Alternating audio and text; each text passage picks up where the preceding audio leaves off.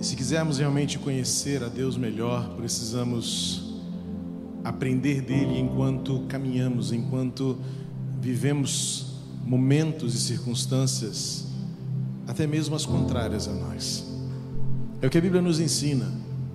As Escrituras mostram que aqueles que viveram no passado aprenderam muito mais de Deus na adversidade do que no conforto, na contrariedade do que no favorecimento. Jó, depois de ter sofrido tudo o que sofreu, ele afirmou: Eu te conhecia só do que os outros falavam, mas agora os meus olhos te veem. Deus levou o povo para o deserto para que o povo soubesse que há um único Deus. E todas as experiências vividas no deserto mostraram ao povo que a melhor experiência é confiar e esperar. Jesus foi conduzido pelo Espírito Santo ao deserto para ser tentado. E ao final do deserto, os anjos o serviram. O apóstolo Paulo aprendeu e ensinou que nem sempre os espinhos serão tirados, mas é que a graça que suprirá. Desertos, feridas, espinhos, noites.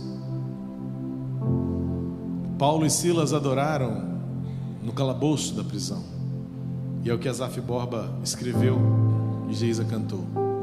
Que eu aprenda a te adorar mesmo quando nada for em meu favor. Este é o momento quando nós oramos e nós devemos orar. Temos sido uma geração que se esqueceu de depender de Deus. A gente depende das previsões, depende de aplicativos, depende de informações digitais, depende de prognósticos, depende de expectativas. Mas houve um tempo onde o povo semeava e esperava Deus mandar a chuva. Hoje o agricultor olha para a previsão e semeia de acordo com a previsão. Houve um tempo em que nós, pais, entregávamos nossos filhos a Deus e hoje nós os monitoramos com os aplicativos de celulares. Antigamente, há muito tempo atrás, o único recurso que havia era olhar para os montes e dizer: De onde me virá o socorro? Hoje nós temos tantos recursos e os nossos corações estão tão vazios. Temos tanta tecnologia, mas a aflição ainda marca o nosso coração deste tempo. Temos tantos remédios, mas nunca se viveu numa geração tão enferma temos tantos atrativos de entretenimento, mas nunca se viveu em uma geração tão aflita, tão deprimida, tão solitária. Porque nós estamos substituindo Deus, colocando no lugar dele todas as outras coisas. E esta oração que a Geis acabou de cantar diz no seu refrão: Que eu possa ter mais sede de te conhecer melhor. Seja esse o seu propósito para o ano que começa ainda. Ainda estamos nas primeiras curvas. Ainda temos um longo ano pela frente. Ainda está em tempo de você fazer esta oração também. Que seja um ano onde te conheça mais. Na adversidade, na contrariedade. É bom a gente estar aqui, como foi gostoso adorar e celebrar com mãos erguidas, um louvor entusiasmante um louvor renovador, uma adoração profunda de significado. Como foi bom ouvir vocês cantando. Tem uma hora que eu parei ali para ouvir a igreja cantando. E louvei a Deus por você estar aqui. Mas se isso tudo não se refletir lá fora, em vida com Deus, como diz a canção, quando a música se vai, não sobra nada. Se não houver um coração que faz esta oração, que eu possa ter mais sede de conhecer melhor.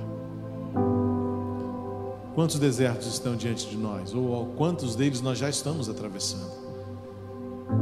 Quais são as lágrimas que insistem em descer? Esta semana fomos pegos de surpresa, mais uma vez, não é? Irmã Maria de Resende Noco.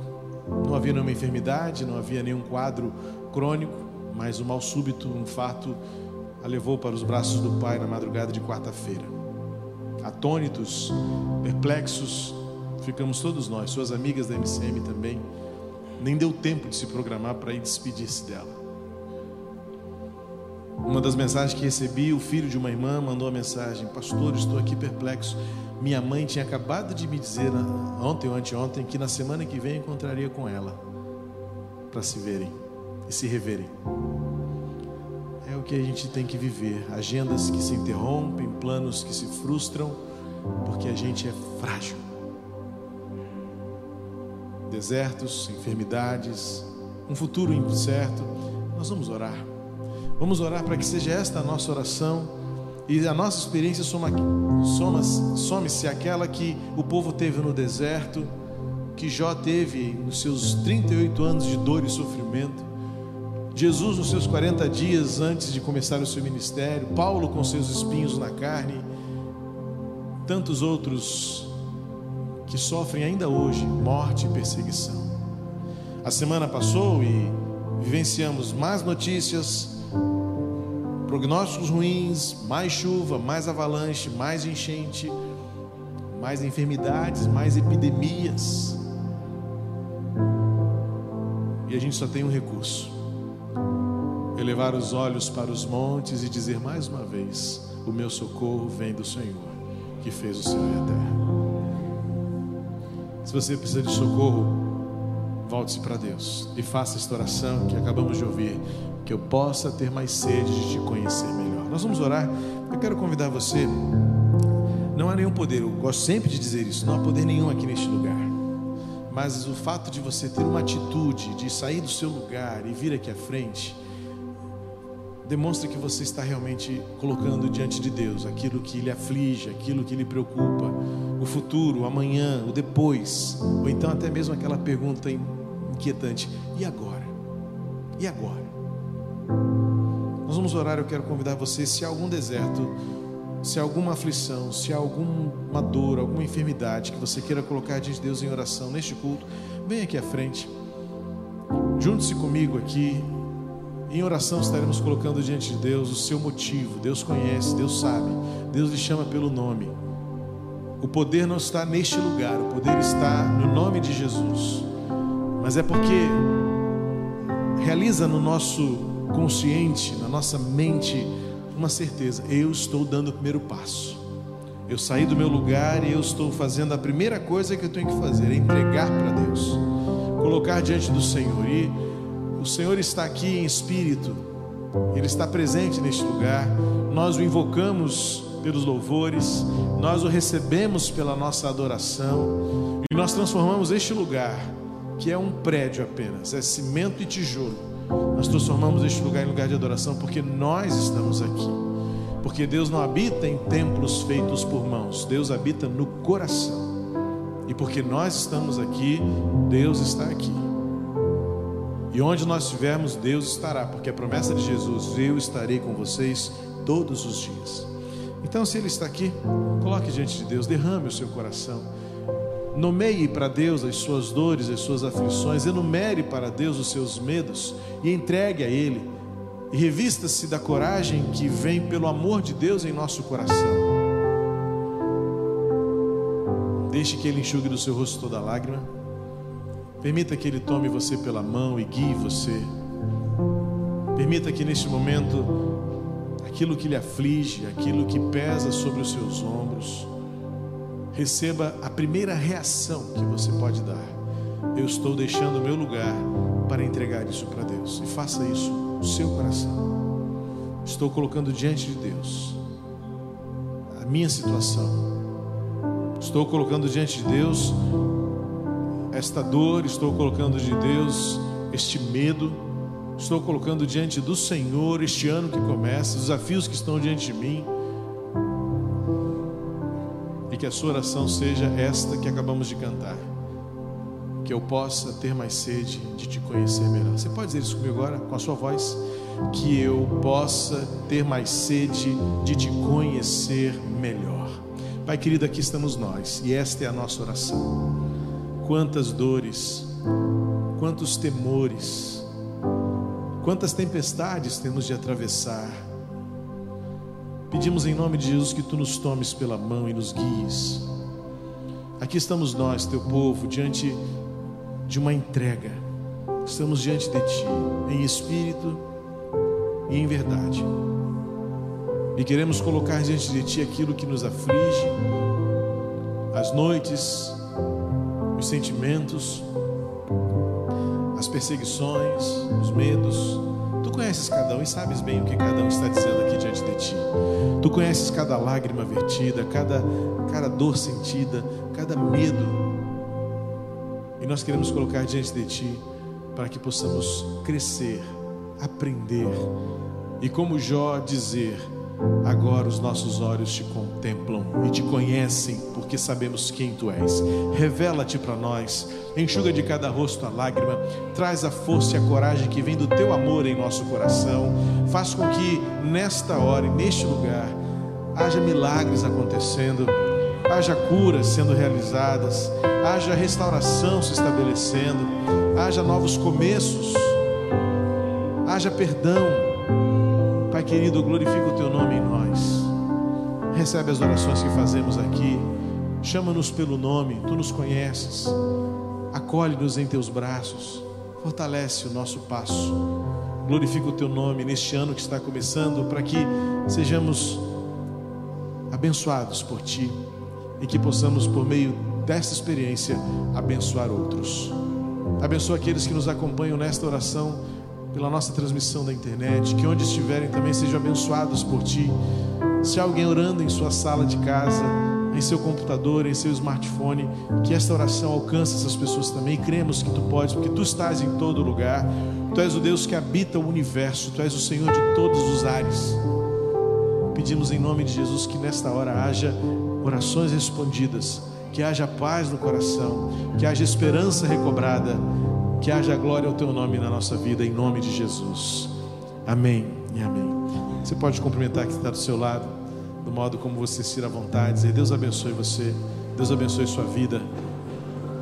E pode tomar assento em nome de Jesus.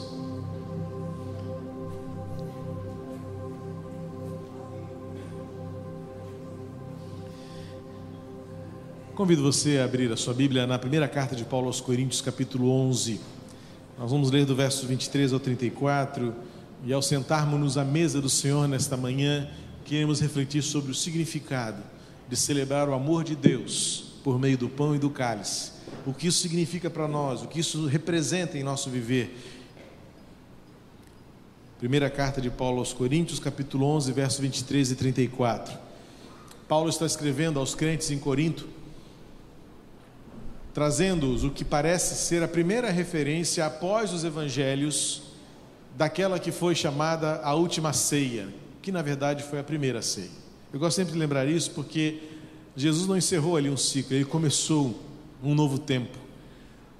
E pela primeira vez ele fez aquele momento ter um novo significado. Foi a primeira ceia, porque foi mais uma refeição. Vale lembrar que Jesus não reuniu os seus discípulos para fazer uma reunião que nunca havia acontecido. Jesus reuniu os seus discípulos para cumprir o que a lei determinava. Jesus cumpriu a lei na sua inteireza, na sua integralidade. Era Páscoa e Jesus estava ali para cumprir a palavra de Deus, e era necessário que as famílias se reunissem para imolar e sacrificar um cordeiro novinho, sem manchas no pelo, que nunca tivesse sido usado para nenhum tipo de trabalho forçado, nada tivesse sido colocado sobre o seu lombo, um cordeiro virgem, absolutamente novo e sem mancha. Também era determinado pela lei que naquela refeição de Páscoa os judeus ingerissem ervas amargas, porque foi estabelecido no Antigo Testamento que esta, este amargor deveria trazer à memória o sofrimento daqueles antepassados que sofreram as agruras do tempo do cativeiro no Egito. O cordeiro era para lembrar que no dia da saída do cativeiro, o anjo do Senhor passou levando todos os primogênitos dos egípcios. E só se salvaram aquele cujos umbrais das portas de suas casas e janelas estavam aspergidos pelo sangue do cordeiro que havia sido morto para aquela refeição. Jesus reuniu seus discípulos para cumprir a lei. Mas naquele momento, sentados à mesa, juntos, em que Jesus ministrou para eles a expectativa do que estava por vir, foi o tempo da, de consolidar a comunhão, de revelar a graça. Muito provavelmente foi naquele momento em que Jesus lavou os pés de seus discípulos, inclusive o de Judas, muito provavelmente.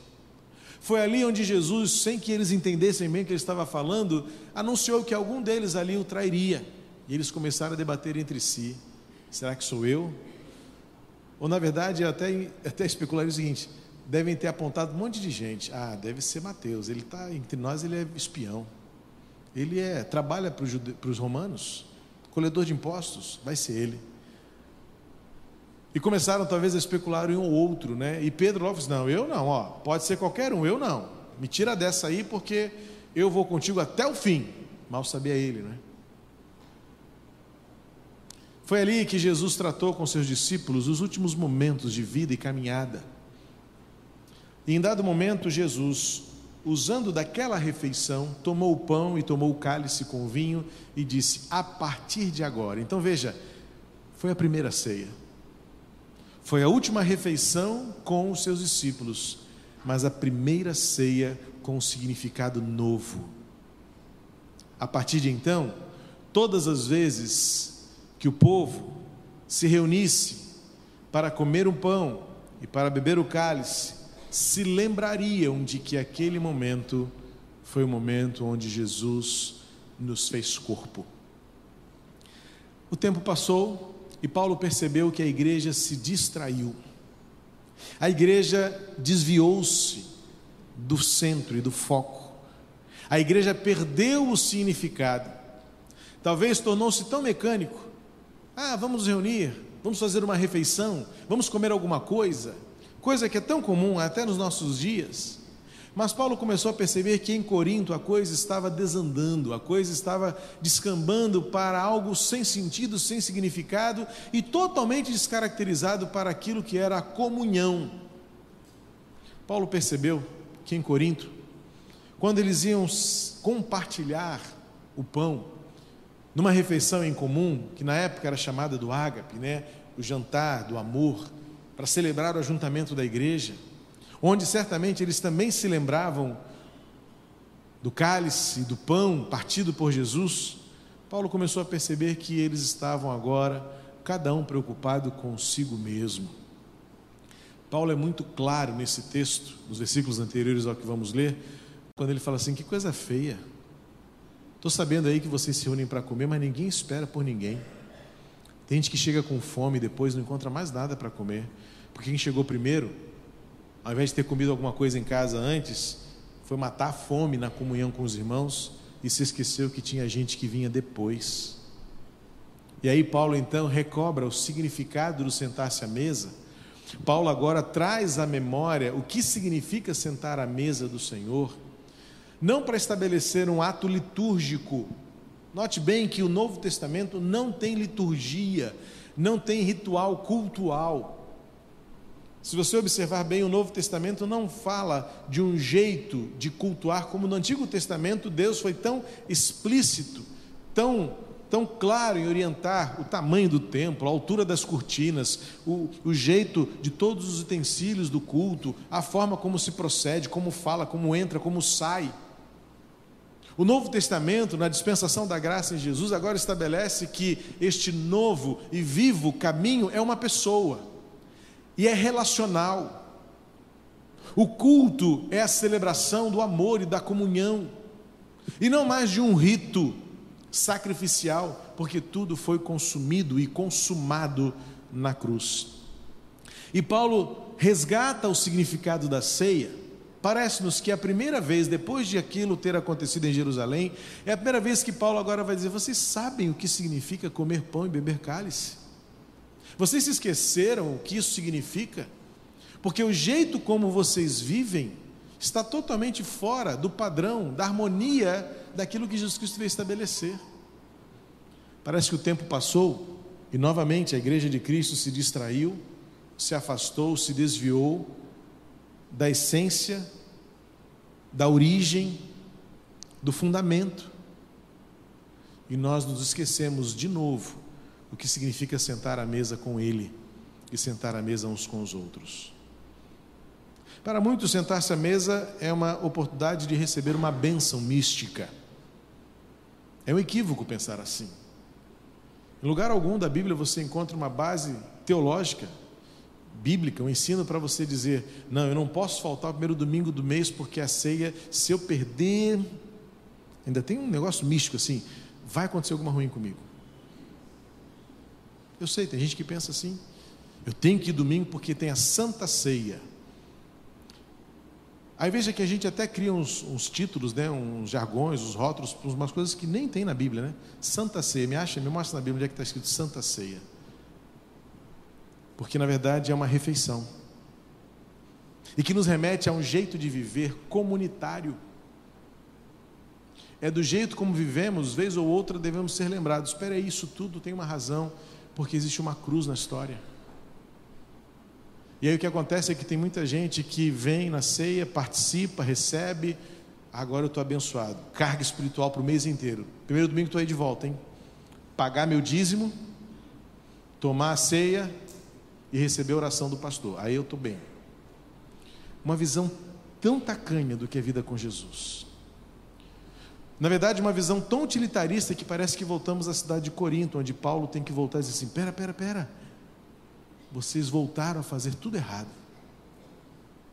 Vocês não entenderam nada do que significa sentar-se à mesa para um tempo de comunhão, de troca, de olho no olho, de relacionamento, de vida com Jesus.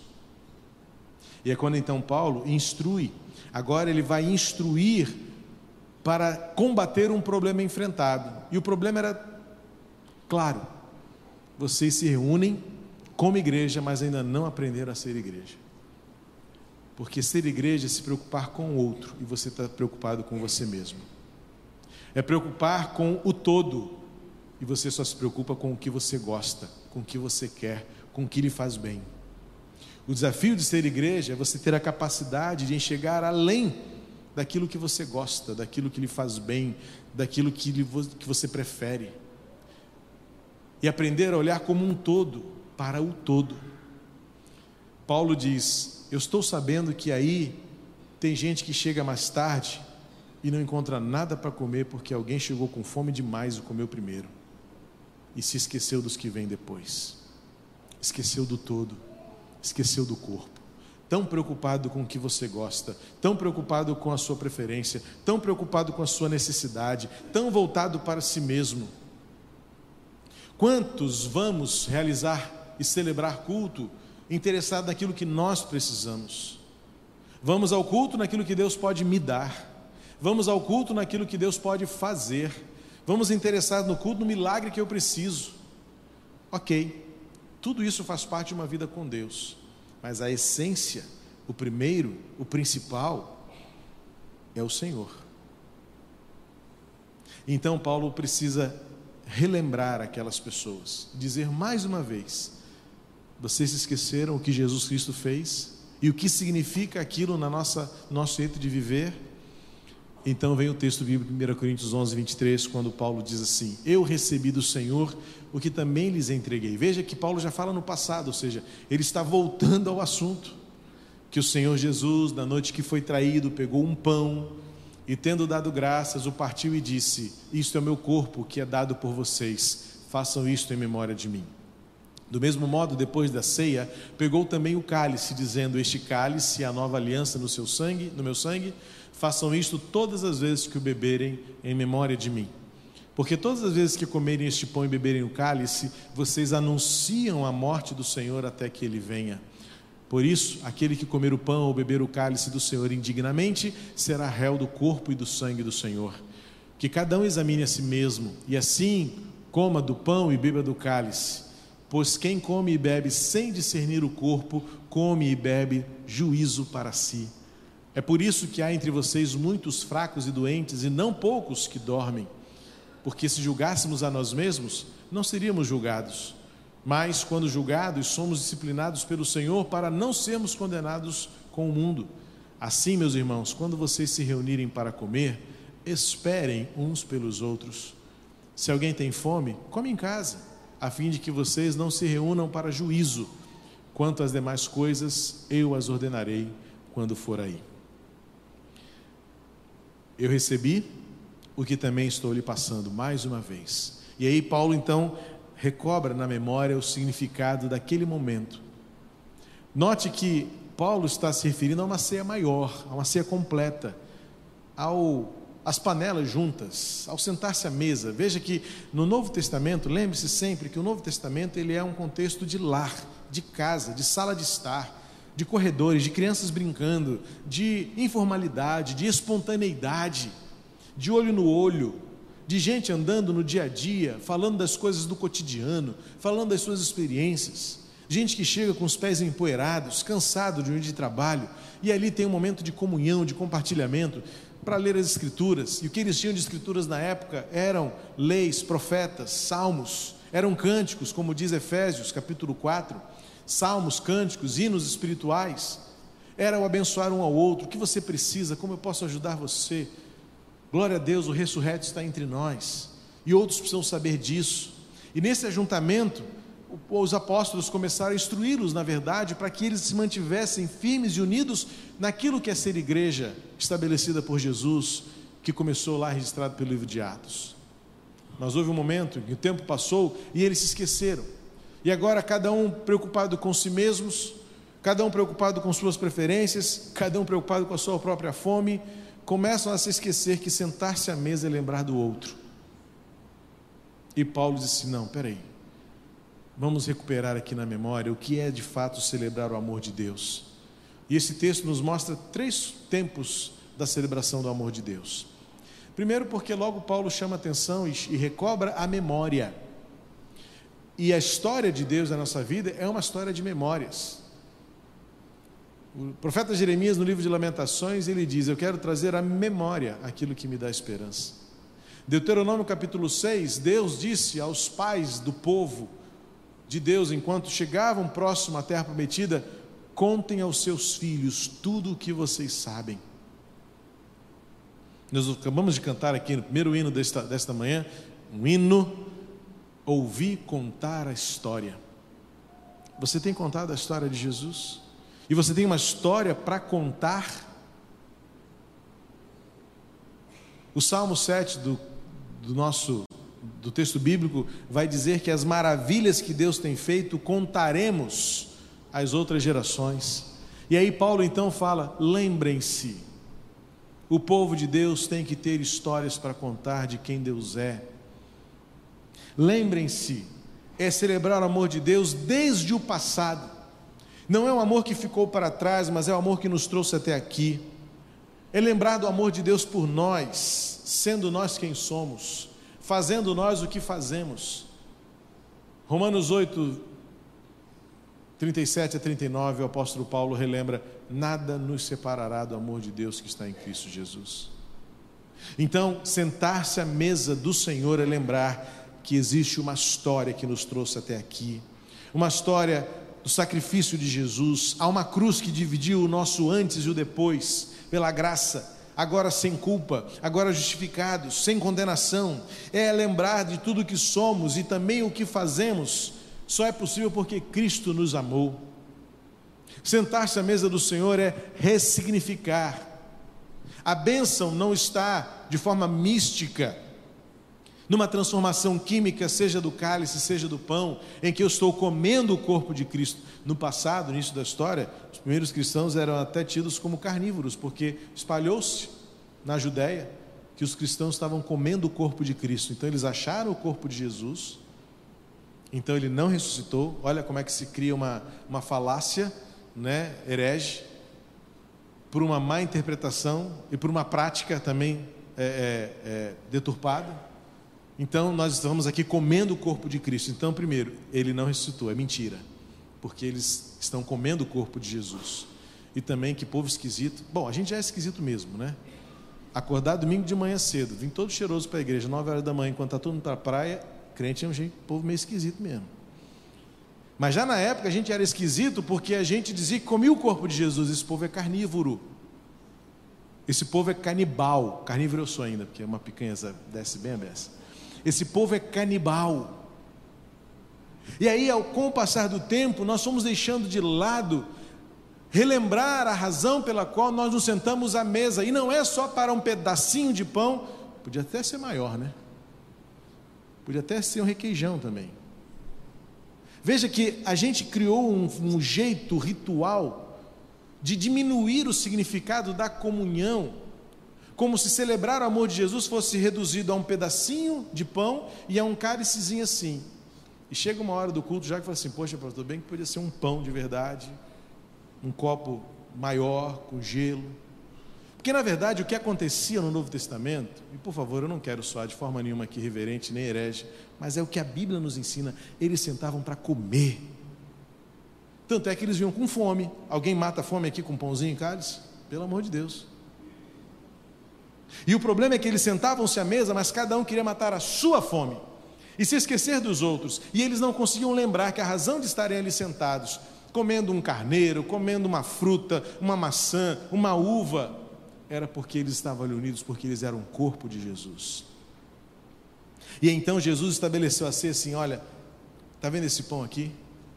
Todas as vezes que você olhar para ele, agora você vai lembrar.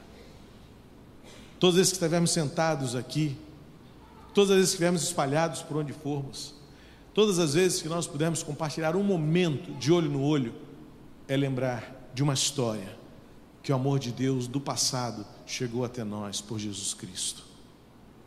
Lembre-se, porque quando você perde esta lembrança, nada mais faz sentido. Sentar-se aqui, sentar-se à mesa, comer um pão ou beber um cálice. Porque isso tudo é apenas para trazer à sua memória a história do amor de Deus na sua vida e por que estamos aqui. É também celebrar o amor de Deus no presente. Porque lá no versículo, ah, a partir do versículo 24 e 25, Paulo, relembrando o que Jesus Cristo falou, ele diz sim: vocês estarão anunciando a minha morte. E Paulo agora reproduz isso, trazendo-os a esta certeza: enquanto vocês comem, vocês anunciam a morte de Jesus. Ou seja, existe um testemunho no presente, no agora.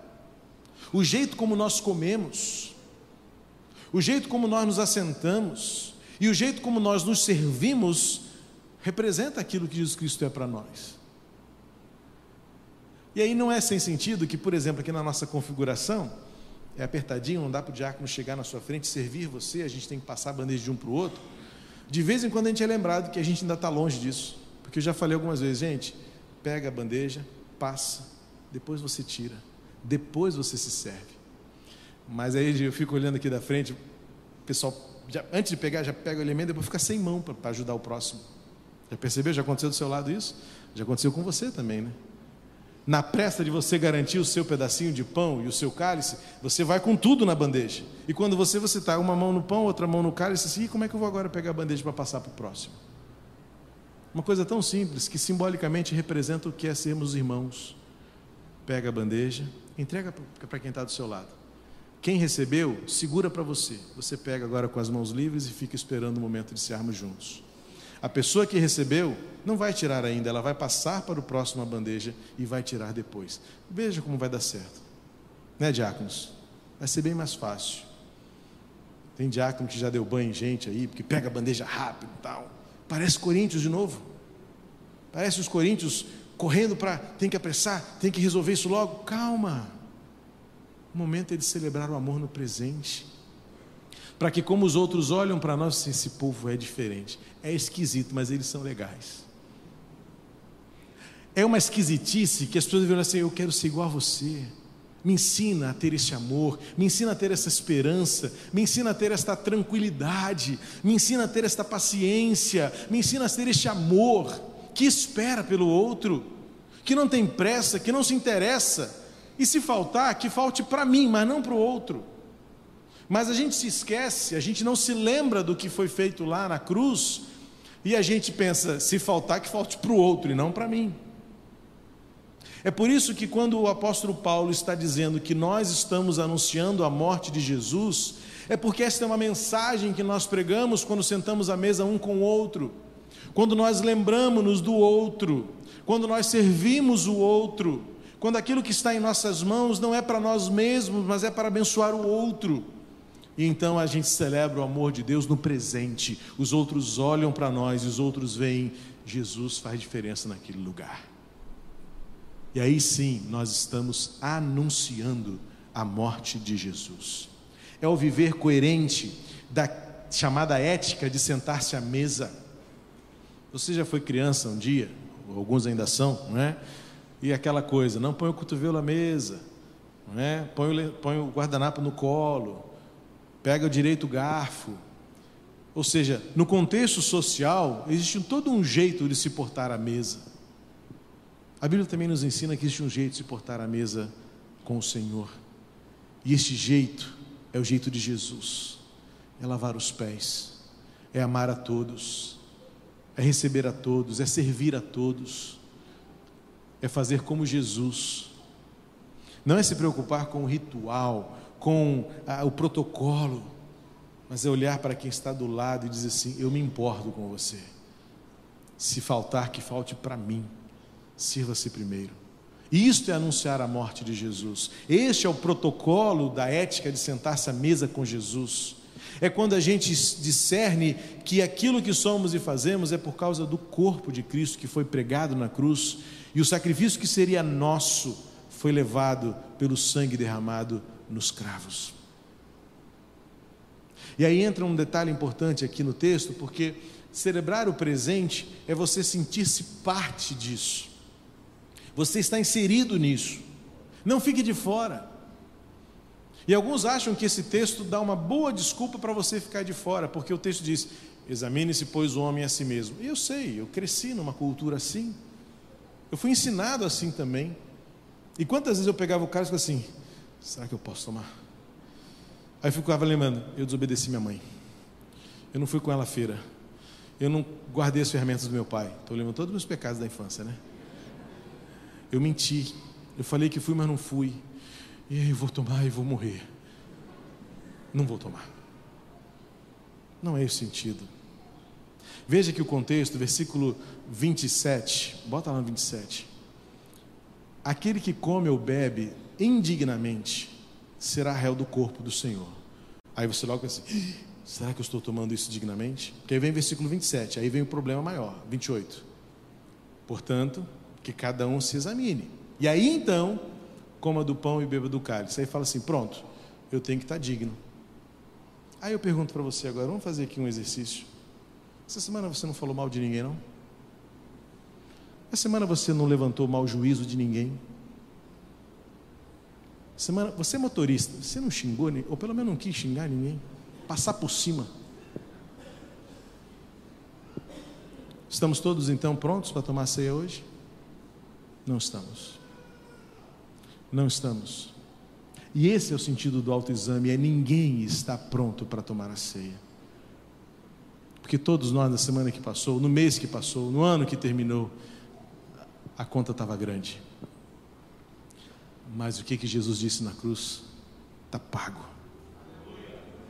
E aí vem o versículo 29, que nos ajuda a entender o que é este autoexame. Olha que agora, veja, olha como as conjunções são importantes, olha as conexões. Esquece o númerozinho, lê como texto direto. Volta no 28, por favor. Coma do pão e beba do cálice. Aí 29, direto assim, ó. Pois, veja, quem come e bebe sem discernir o corpo. O autoexame é: você sabe o que você está fazendo aqui? Não é se você pode ou não, se você tem pecado ou não, se você está puro ou não, porque nem todo mundo é purinho, muito menos eu. Essa piadinha é velha, gente, você não tem. Toda vez que eu digo meu nome em algum lugar, tá purinho. Eu falei, vocês não conhecem minhas crianças. Todos nós estamos impuros, somos purificados.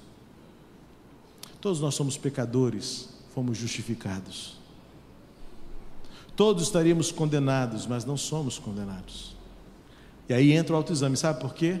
Porque um corpo foi pregado e um sangue foi derramado. E se eu tenho consciência disso, então eu estou apto a comer o pão e beber o cálice, porque eu sei que eu só estou aqui porque a graça me alcançou. E é claro que eu tenho que pedir perdão para quem eu ofendi, é claro que eu tenho que parar para falar mal de todo mundo, é claro que eu tenho que parar de inventar fofoca, é claro, é claro que eu tenho que parar de emitir juízo de valores acerca de quem eu não conheço, é claro que eu preciso parar de mentir, parar de brigar. Tudo isso faz parte do nosso crescimento com Jesus. Tem um corinho antigo, quem é da minha época vai cantar comigo assim, ó. Sempre melhorando, sempre melhorando, sempre melhorando no Senhor. Ah! E quem disse que não gosta de coisa velha, né? Ruth, por que você fez assim, Ruth? Não lembra desse corinho? Não lembra, né? Não conhece. E aí, como é que é a segunda parte? Essa eu esqueci agora, me deu branco.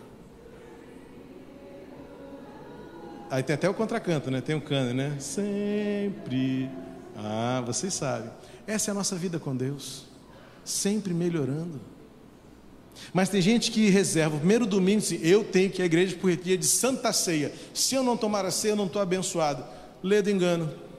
Já pensou assim, já se esqueceu. Pensou assim, já não lembrou o que Cristo fez na cruz. Porque eu venho à igreja todos os domingos, eu sou igreja todos os dias.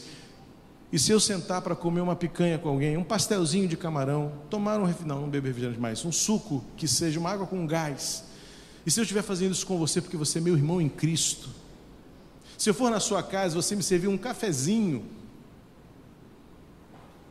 nós vamos voltar às visitas com diáconos, parem de dar lanche para a gente, né, Edileuson? Parem com isso, né? Pois é. Aí depois vão falar que eu estou ficando gordo. Ó, oh, pastor, está engordando. Deus deu uma vida para cada um, tá? Mas aí eu vou, vou fazer uma visita e a pessoa me traz um suco. Sabe por que aquele suco está entre nós ali? Sabe por que aquele suco está entre nós? Porque eu estou ali porque aquela pessoa é minha irmã em Cristo, meu irmão em Cristo.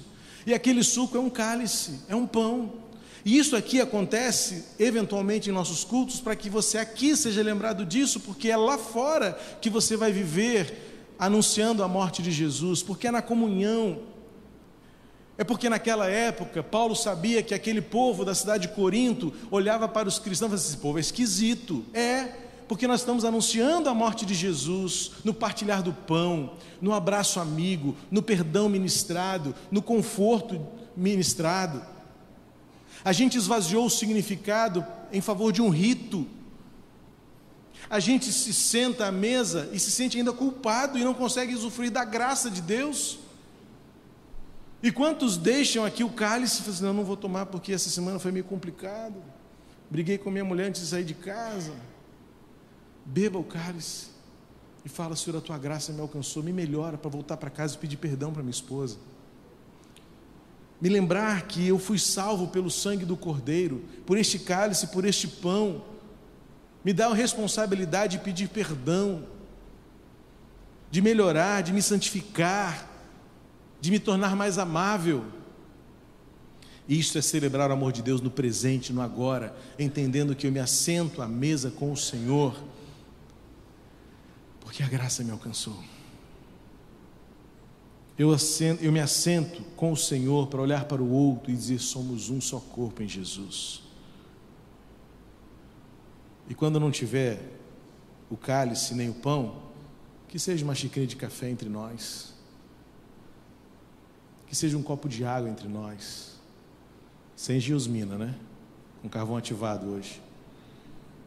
Que seja algo que faça a gente lembrar que só estamos onde estamos porque Cristo nos alcançou. E assentar-se à mesa é anunciar a morte de Jesus. E aí olha para o futuro. Até quando? Até que ele venha. Celebramos no passado, trazendo na memória e na lembrança o que ele fez por nós, o amor que nos acompanhou até hoje. Hoje, viver de um jeito coerente que reflita a graça, a misericórdia de Deus sobre a nossa vida, que nos tornou todos partícipes da salvação em Jesus, pela cruz que nos alcançou. E agora, olhando para o futuro, é ter a certeza de que este momento nos remete à volta de Jesus e é aguardar esta volta com expectativa, sabendo que este tempo aqui é apenas uma fração mínima, ínfima, relativa à eternidade que nos está guardada. Remete-nos ao compromisso renovado de ir até o fim, de não desistir, mas de resistir. resistir à tentação, vencer as provações, resistir à adversidade, resistir a toda sorte de contrariedade que tente nos fazer olhar para trás e dizer assim: era melhor lá no Egito. Mas diante de nós, no Mar Vermelho, e atravessá-lo, sabendo que do outro lado, numa caminhada a mais, há uma eternidade até que Cristo volte. É celebrar a expectativa de que tudo isto, finito, mortal, corruptível, como diz o apóstolo Paulo, se converterá em glória, em imortabilidade, em imortalidade, em incorruptibilidade, em bênçãos que não terá fim. Isso muda a perspectiva como nós vemos e vivemos o agora, quando nós olhamos para o céu e entendemos que nós fomos plantados com as raízes para cima. E uma árvore cujas raízes estão para cima deixam os seus frutos ao alcance de todos. Assim devemos ser nós, até que Ele venha frutificar e tornar o amor de Deus conhecido, por meio da maneira como nós nos assentamos à mesa do Senhor. Ele está conosco. E agora sentamos uns com os outros, para olharmos uns nos outros e dizermos: se faltar, que falte para mim.